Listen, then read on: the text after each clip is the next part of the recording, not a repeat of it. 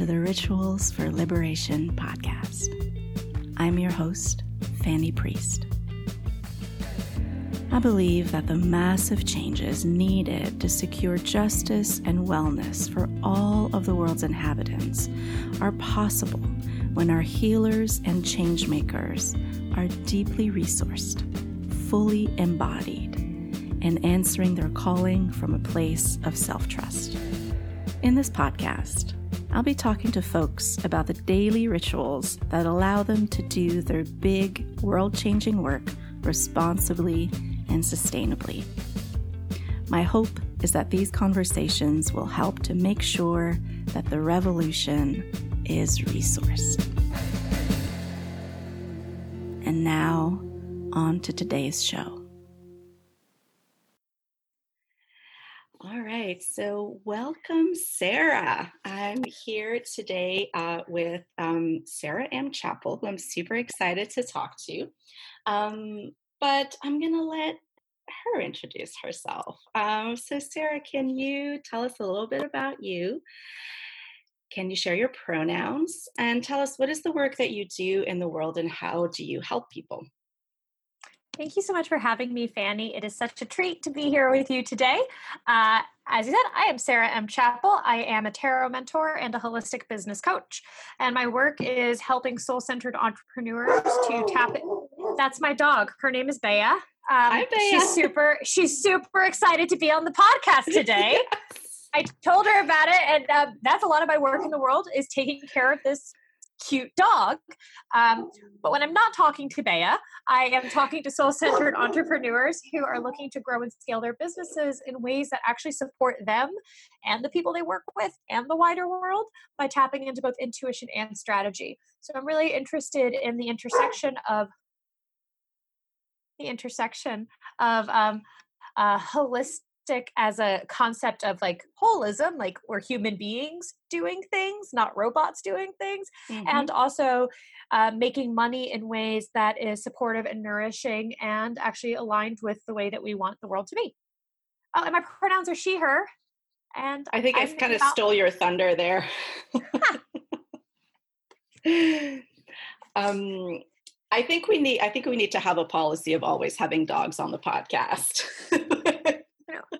usually I have like a system that keeps her quiet, but because we're doing some some video today too, uh, she is out and about and just is super stoked about this opportunity to share her story. So thank you for letting her come yes, on. Indeed. Yeah, I'm a dog person. We might hear mine at some point. Who knows? Um, all right, so moving right along. So the first question that I want to ask, and you kind of spoke to this um, already in your in your intro, but the question is, what does liberation mean to you? What is your vision of liberation for the world, and how does your work serve that vision? Oh, that is such a huge question, Fanny. Um, and I, I think it's so important for me to say like upfront that I don't pretend to have answers here in like some big Mm-mm. way. I'm also I don't know that's not what you're asking, but I think I see a lot of folks in my wider space who feel a lot of pressure and myself included sometimes to be like philosophers and economists and to have really deep levels of understanding about everything in order to have opinions and i kind of just want to crack open the door and be like i'm not those things and i still have opinions because i'm a human alive um, so when we talk about liberation to me that is it's freedom but it's not a freedom that's imposed so much of our ideals around what that looks like uh, you know, thinking business land, like having a laptop lifestyle. Like, not everyone wants a laptop lifestyle. Being chained to your laptop is still being like there's not necessarily liberation for everyone. It's about creating your own version of freedom. And that's going to be different for me and different for you and different for everyone we work with. But to me, liberation is that folks actually have a say and have agency in how they're living their lives, myself included. So that vision then is recentering the agency of both individuals and the collective to find ways where we can all actually thrive rather than being forced into a vision of, of freedom or productivity or like quote unquote liberation that is opposed upon us which is kind of vague and i'm still working with it to be honest but that's what i've come back to so far I think, yeah, and I think you make an excellent point, right? Like, none of us are experts in this, but I don't think none of us are really actually called to be experts. I think that the the point that you make about agency really underscores this idea that liberation can be we're all experts in our own lives and actually mm. exist inside of systems that reinforce that agency. Um, so, yeah, that is super great. So, what are the challenges that you face when you're doing that work, the work that you do with your clients? How does your humanity show up in that work?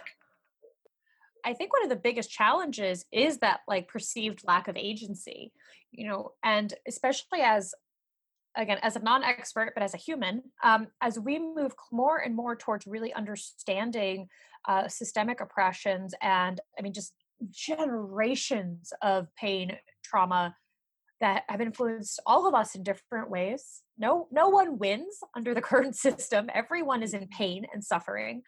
Um, that uh, what I see that's really interesting is a tendency to actually absolve ourselves or, or, or be afraid that we don't have agency or to give it away. The more aware of that we become, it becomes overwhelming. It becomes terrifying, and folks think that because these things have happened, or because we live within this kind of system, that we don't have any personal power. So, in my work with people, I think one of the most powerful ways to to claim personal power in our current system is to have a small business that you can actually run in alignment with your values, to generate revenue, to create jobs, to create good work in this world, um, and do that from a place of being uh, of your own whatever your own personal liberation is, right, um, within larger ecosystem.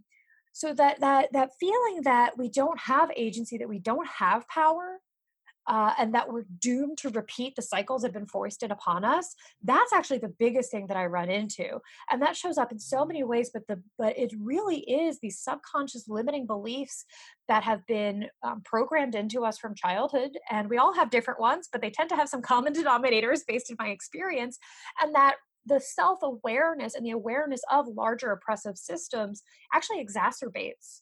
So instead of stepping into agency to create change, um, the the awareness of the lack of liberation in my experience puts a lot of people in a place of feeling like they can't do anything at all.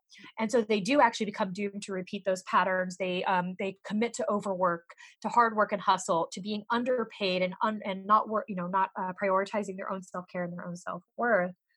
When in fact my work is about the opposite. How can we actually create change how can we release those beliefs address uh, recognize the systems and start to make something new by recentering your personal power and agency within the context of creating community.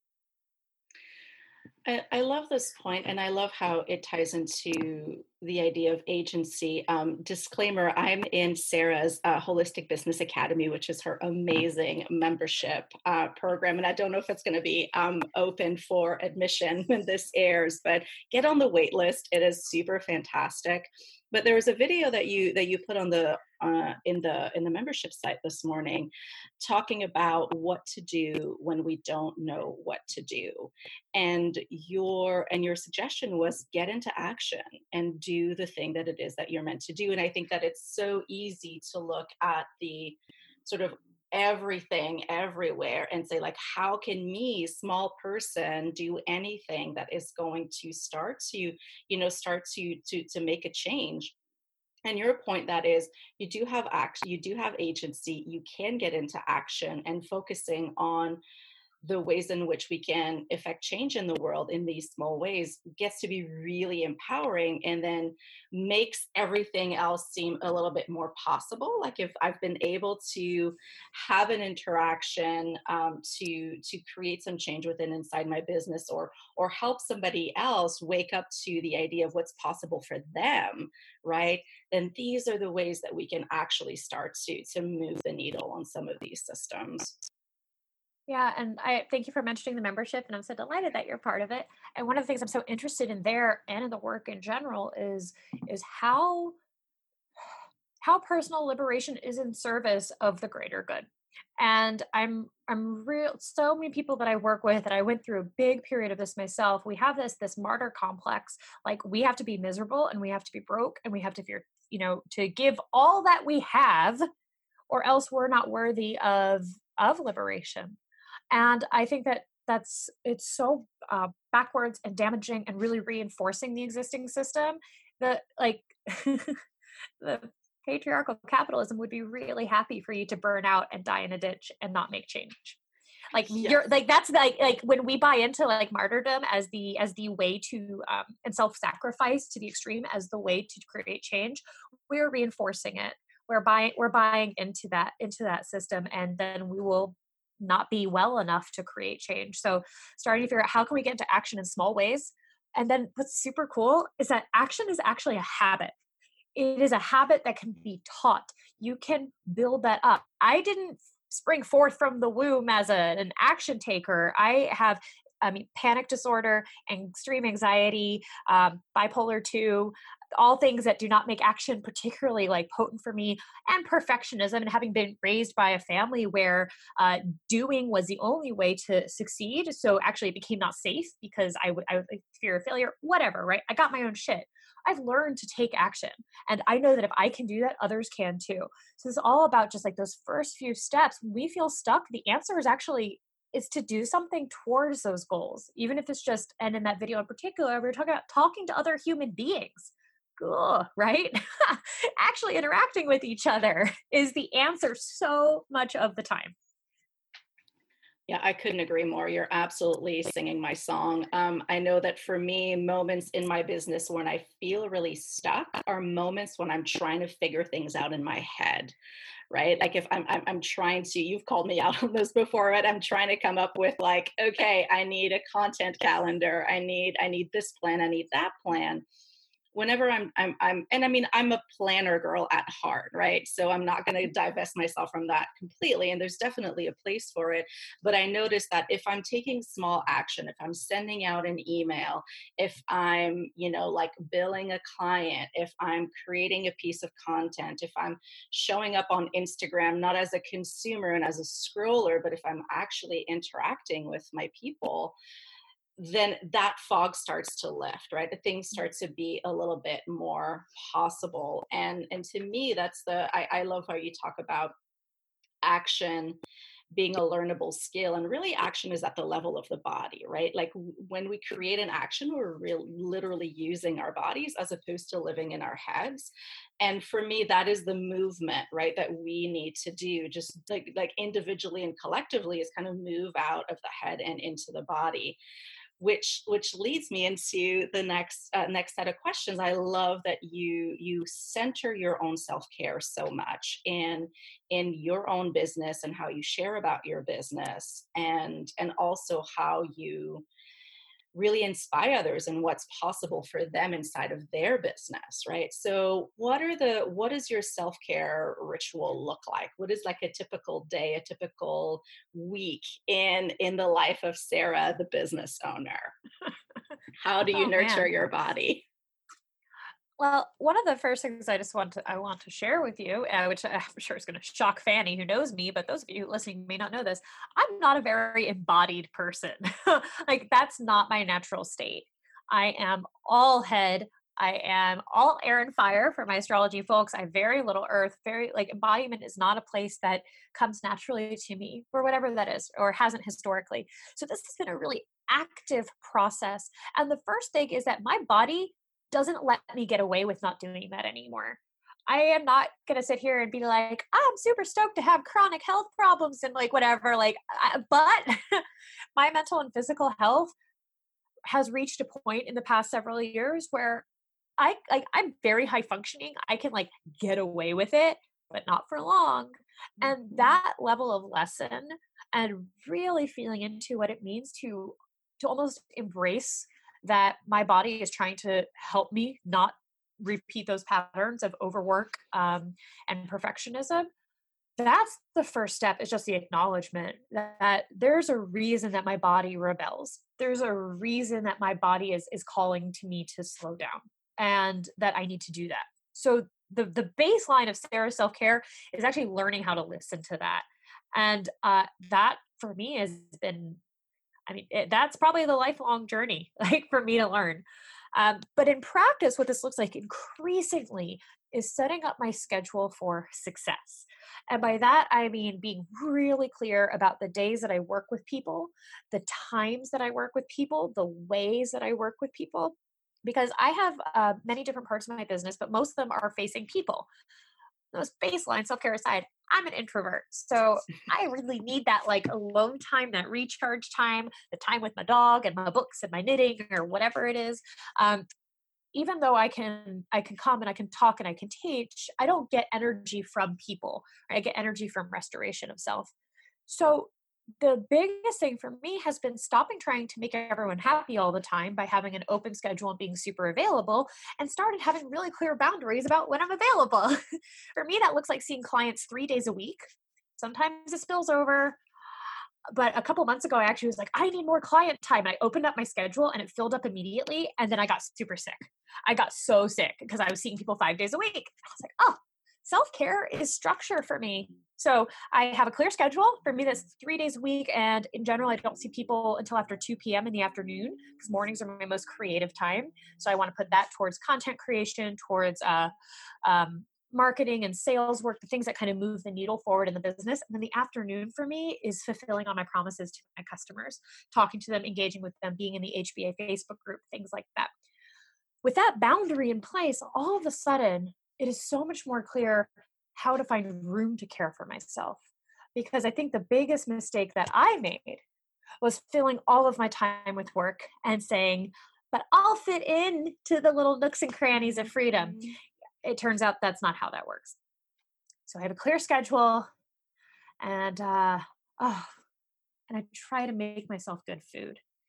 You know, I think that like I'm definitely not like a okay i took a bath today because it's cold and i am i am becoming more of a bath person i'll be honest even though i've spent years making fun of folks who are like baths are self-care. I'm like no they're not.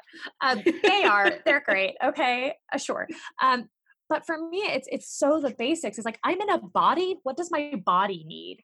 That's mm-hmm. where self-care comes from and like my body i have to eat a very i don't have to i choose to eat a diet that is more supportive to me it really helps with the sickness stuff that i have going on and like sometimes I mess up. And then that isn't really self care for me. I'm not mean to myself. Good food, drink a lot of water. I drink a lot of coffee, but that's not really self care. That's just that's just a thing that I enjoy. Did that answer your question? It's hard. Even now, I'm like, how do I take care of myself? Like I think about this all the time. you know one to me i think that you know self-care is such an we're such at an interesting place in the self in the culture with self-care right? To where it's kind of been co- like the wellness industry is very much a product of um, capitalism. And we are very much sold this idea of self-care that is um, quite performative right? Like instagram and like i'm i've picked you know posted pictures of my self-care on instagram so i'm as guilty as the next person. Um, but we're really still this idea of of self-care as as a thing that you do. And and a lot of times in the products that you acquire and and i love how you're creating this picture of self-care as a relationship and a relationship with with the body. And i love that the first thing that you brought up is listening right and that is the one thing that makes us feel safe in relationships, right? If somebody is offering their presence to me, if somebody is listening to me deeply, and if I know that I'm going to be seen and witnessed and valued as I am, right, then that's how I feel safe. And I think that our relationship with our bodies are, are very similar. And if our bodies are trusting that they're being listened to, that really moves them in the direction of wellness. Oh. I love that. And like I've had to really rebuild that. Part of my history is drug and alcohol addiction, and I did not listen to my body, my body for a very long time. And um, I'm very aware of the the intersections of my my mental health diagnoses and the way that I move through the world. Also, being a very intuitive and psychic person, all of that, you know, drinking helped helped to take it down a couple notches. Yeah. Um, so when I stopped doing that and stopped um, numbing myself out in that way, and I, I, I really speak to myself about it. Like that's what I needed to do to feel safe. I couldn't handle what was happening. Um, but now it's it is it's like we're rebuilding a relationship. Any relationship where you've broken trust, um, that's that's how it has been with me and my body over the past few years and it, it's it's not always a smooth road because we don't always listen to each other mm-hmm. i think mm-hmm. uh as fanny knows i had a um, I, I had a major hand surgery a couple months ago at the time of this recording and um that was another one of these moments where I was like, hey, body slash universe, maybe we don't need to communicate this way. But I was like, but I wasn't listening, you know? And I don't believe that I get like lessons from the universe in like a punitive way, but I wasn't, I was sitting there doing the dishes and I wasn't present. I wasn't paying attention to what was happening. And my body communicated me with, with me very strongly. and it, it, it's this process of rebuilding that trust, just like you were saying, it is, it's a relationship. Oh, we're we're in process together, me and my body.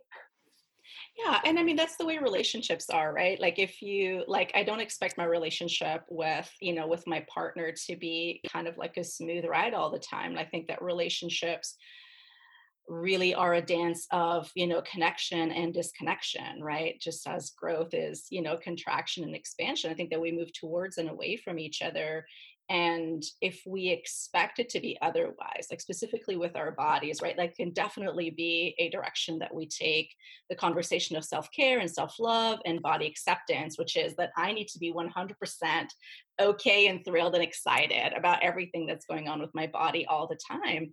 And it's really easy to it's really easy to form that expectation and then it's really easy to be um, disillusioned from that expectation and feel like, oh, I'm doing it wrong, right? Like, if, oh, if I get sick, then I'm doing it wrong. If my body needs to communicate with me loudly, then I'm doing it wrong. And and I think that when we shift our perspective of relationships as being like, no, there's going there's going to be seasons and there's going to be this dance, and it's a lot easier to be in the moment and to be in the listening and to be in the receiving, right? Like I love how you talk about this injury. It's like, okay, my body needs to speak a little bit more loudly. And instead of, and maybe there was a moment of that, I don't know, but instead of like being really down on yourself, right? There's like, mm. oh, okay, so this is this is the lesson that's here. Not in the sense of the universe sent you this injury to teach you a lesson, which I think is bullshit. But I think that in anything that occurs and that comes up, there's an there's an opportunity for healing and there's an opportunity to make meaning from it. Yeah, and I find making meaning is such a huge part of what it is to be human. And when we back to the idea of agency, when we get to choose what that meaning is instead of uh, letting the old patterns or pro- programming or societal conditioning dictate it for us, then we step back into our power. So for me, choosing to be like, okay, this this sucked, this hand thing sucked, like still does all the way around, but I you're right. Actually, I haven't really felt terrible about it. I'm like, well, this sucks, but I'm choosing to find a different meaning here, choosing to allow it to help me actually hone my focus.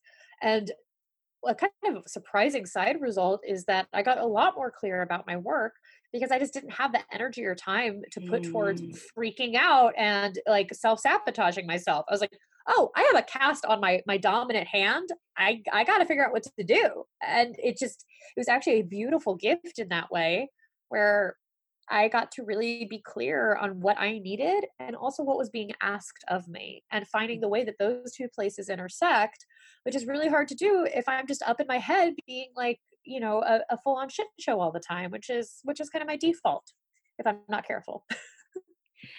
um, you talk a lot about tarot for self care, right? And um, yeah. I'm curious to hear about your relationship with the cards and and how that relationship, you know, like helps you make meaning in in moments like this, and helps you make the choices that are going to put you into action.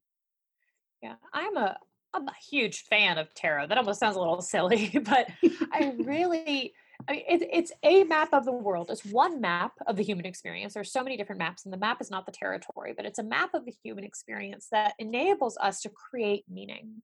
And I think you can use it whether you are somebody who does believe in spirit work and uh, divine or whatever, or if you don't, right? You can use it entirely as a reflexive or psychological tool. I fall somewhere in between. I am uh, a witchy kind of person who, uh, yeah, finds finds all sorts of meaning in things.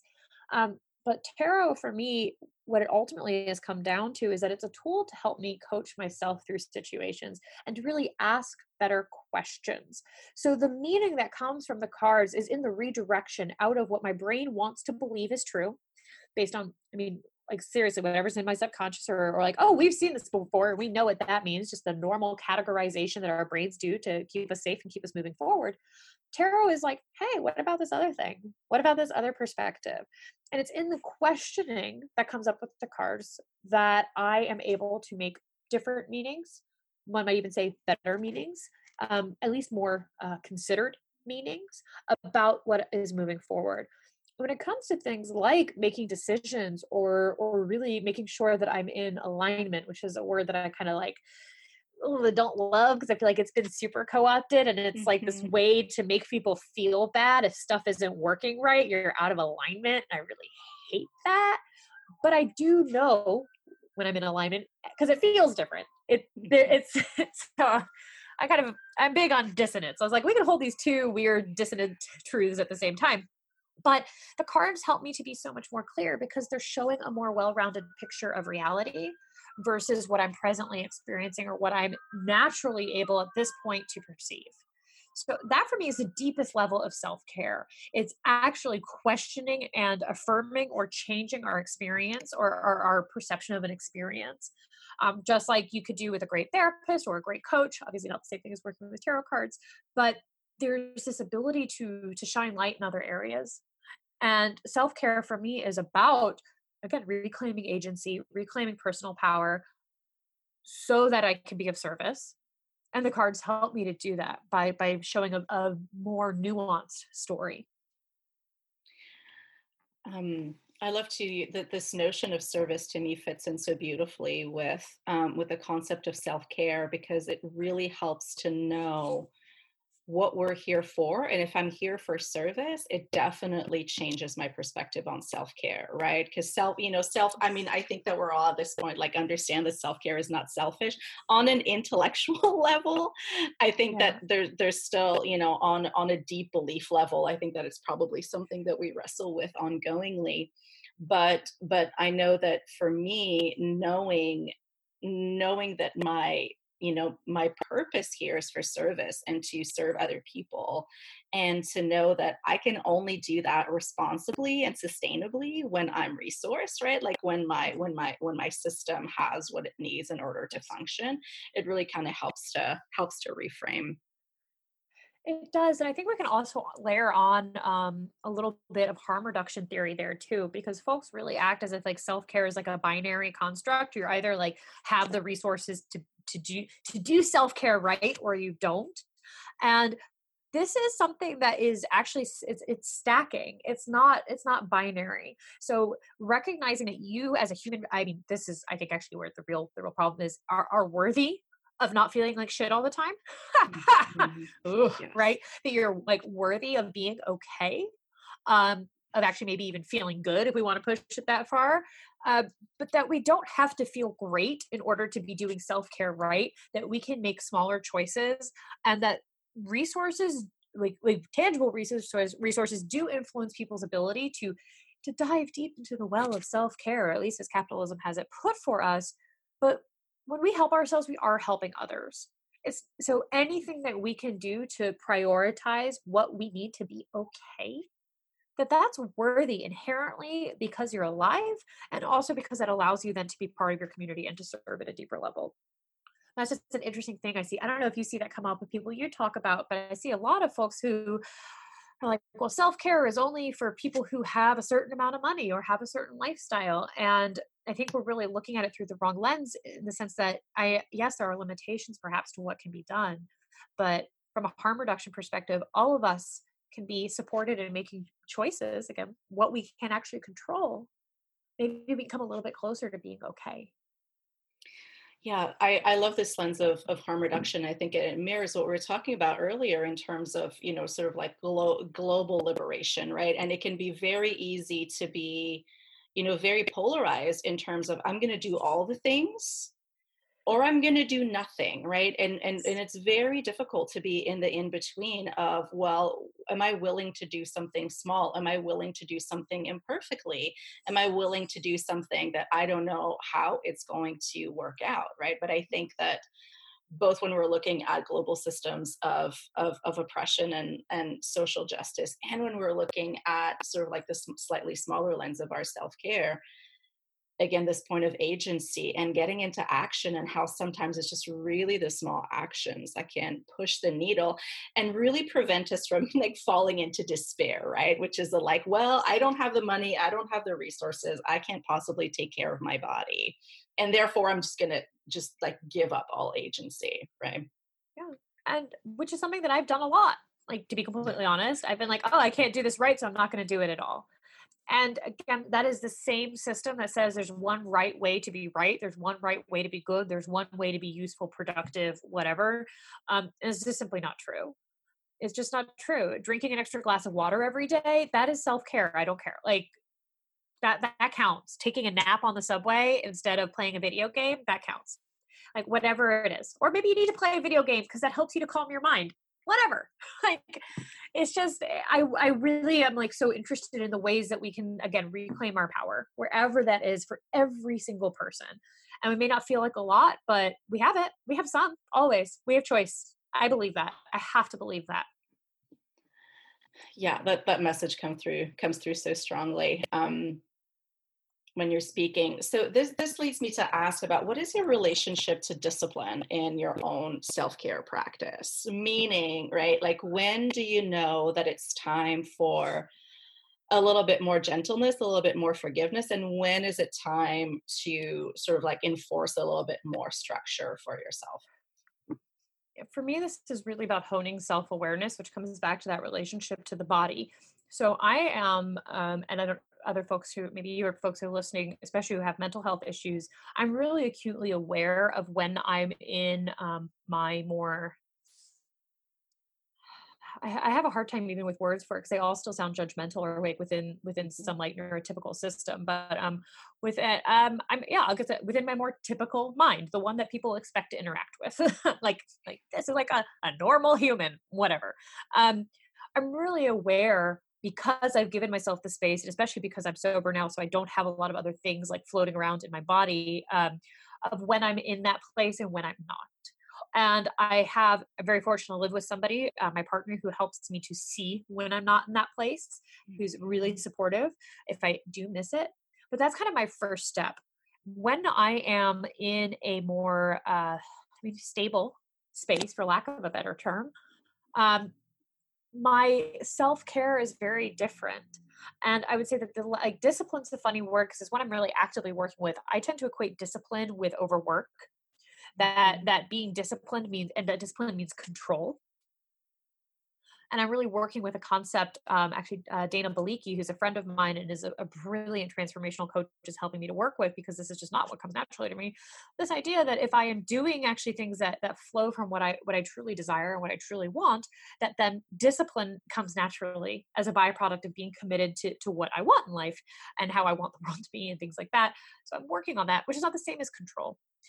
But that is to say that when I'm well or well-ish, um, I'm I try to be very disciplined because that helps me to continue to be well and then actually have the habits to support me when I'm not.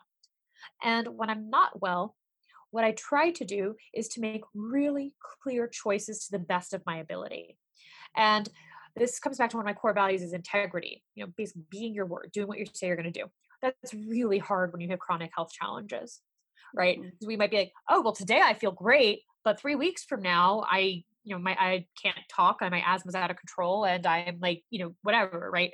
So i create this room where when i'm not well the integrity for me and discipline for me around care and responsibility is making a clear choice yes or no. And i'm allowed to say no. 110% i'm allowed to say no actually i don't have the energy today to cook myself a nice meal. We're getting fucking takeout. I don't have the space today to like I'm my energy levels low and I really want sugar because it's going to help me feel a little bit better and get through this work and that's okay. But it's about making those choices because when I let things slip and slide and say, oh, yeah, well, I'll get to it or I'll do it later or I'll make that happen, that's when I'm no longer in integrity. So that's for me what discipline is about. Is it something that I enforce when I am well so that I have wiggle room when I'm not? That's yeah, beautifully put. Um, yeah, my favorite definition of discipline, which really changed my relationship to the world, and I forget who this is attributed to, but it's uh, discipline is remembering what you want. Oh, that is so good. Yes. It's so good. And it's so hard. You know, I think it goes back to this idea, what you were talking about earlier, of we don't feel like we're worthy or entitled of, of feeling well, right? We don't feel like we're entitled to have you know abundance or even like enough that we you know allow to have nice things around etc and so there's this kind of self-sabotage a little bit that can kind of fall in when we are starting to feel a little bit better. And there's like oh like when that agency and, and we're starting to step into our power like that can be like really threatening and we can have like a tendency to to kind of fall back. So so i think that using discipline as a way of aligning with your desires is really revolutionary as opposed to discipline from a place of lack and unworthiness and you're fundamentally not an okay person and you need to whip yourself into shape. You know that works to some degree but it really is not going to support us in doing our deepest work. I think that this idea of discipline is remembering what you want and really fiercely and unapologetically right aligning with those desires i think that that's where we we tend to do our best work I, I the nuance there I think is so important too, and I appreciate you you starting to delineate that because what's super interesting is that the, that perspective, which direction we're coming from, the end result to some extent might actually be the same, right? But how we're how long we're able to sustain it and how we feel doing it is completely different. I um, you know, I'm going to just speak really quickly about some of my my relationship to my body and my own health. Um, I have had a you know a lot of challenges with disordered eating throughout my life. That's a big part of my experience. And so much of that comes from discipline as force. There's something wrong with me that I need to fix. And if I can just eat the right way or eat less or work out more or whatever that is, then I will be okay. And then I will be worthy. The flip side of that is the journey I've been on this year, which has been very imperfect, um, especially with my hand injury, which has been a beautiful lesson in self acceptance in the middle of, of that, um, where now I'm making those choices from a completely different place of actually feeling worthy. I'm worthy of feeling good right now, which is why I'm going to choose this food, this movement. And when I don't make those choices, it doesn't make me a bad person.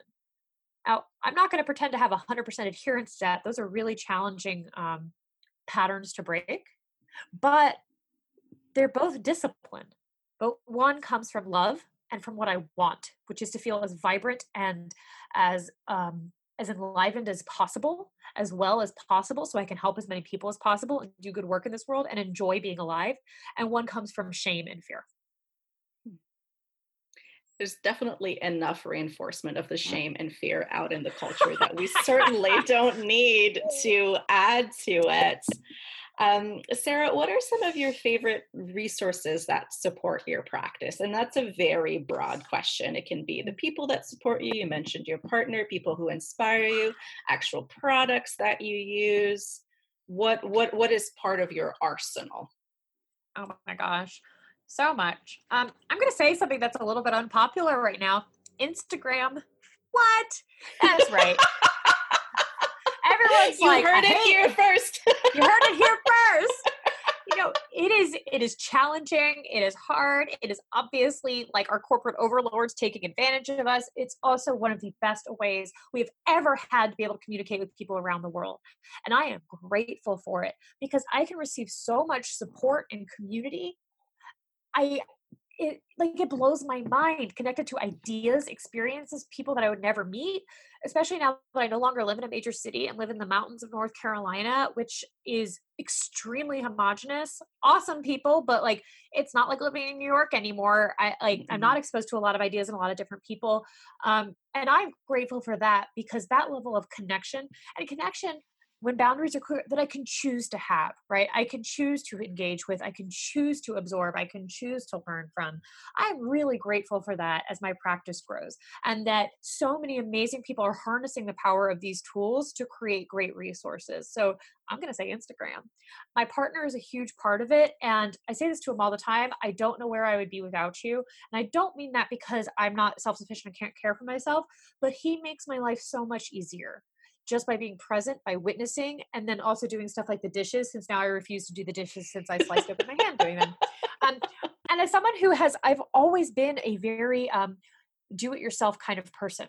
Very much like, I can't ask for help. I need to do this right. If I'm good in, if I were any good, I would be able to figure this out myself. I have a lot of stories around mm. that. So actually letting my partner come in and help me he'll be like, Hey, Sarah, do you need help with that? And I'm like, Ooh, help. What's help? No, of course, with one hand, I can open this box. I don't know what you're talking about. That relationship has created so much space and support. Say nothing of the fact that he totally listens to me sorting out ideas like does this thing work does this thing work can these pieces fit together I'm, I'm a high visionary and even though i have a very logical mind when i'm in my passion for my work it's like i have to talk it out the poor guy just sits there he's very kind.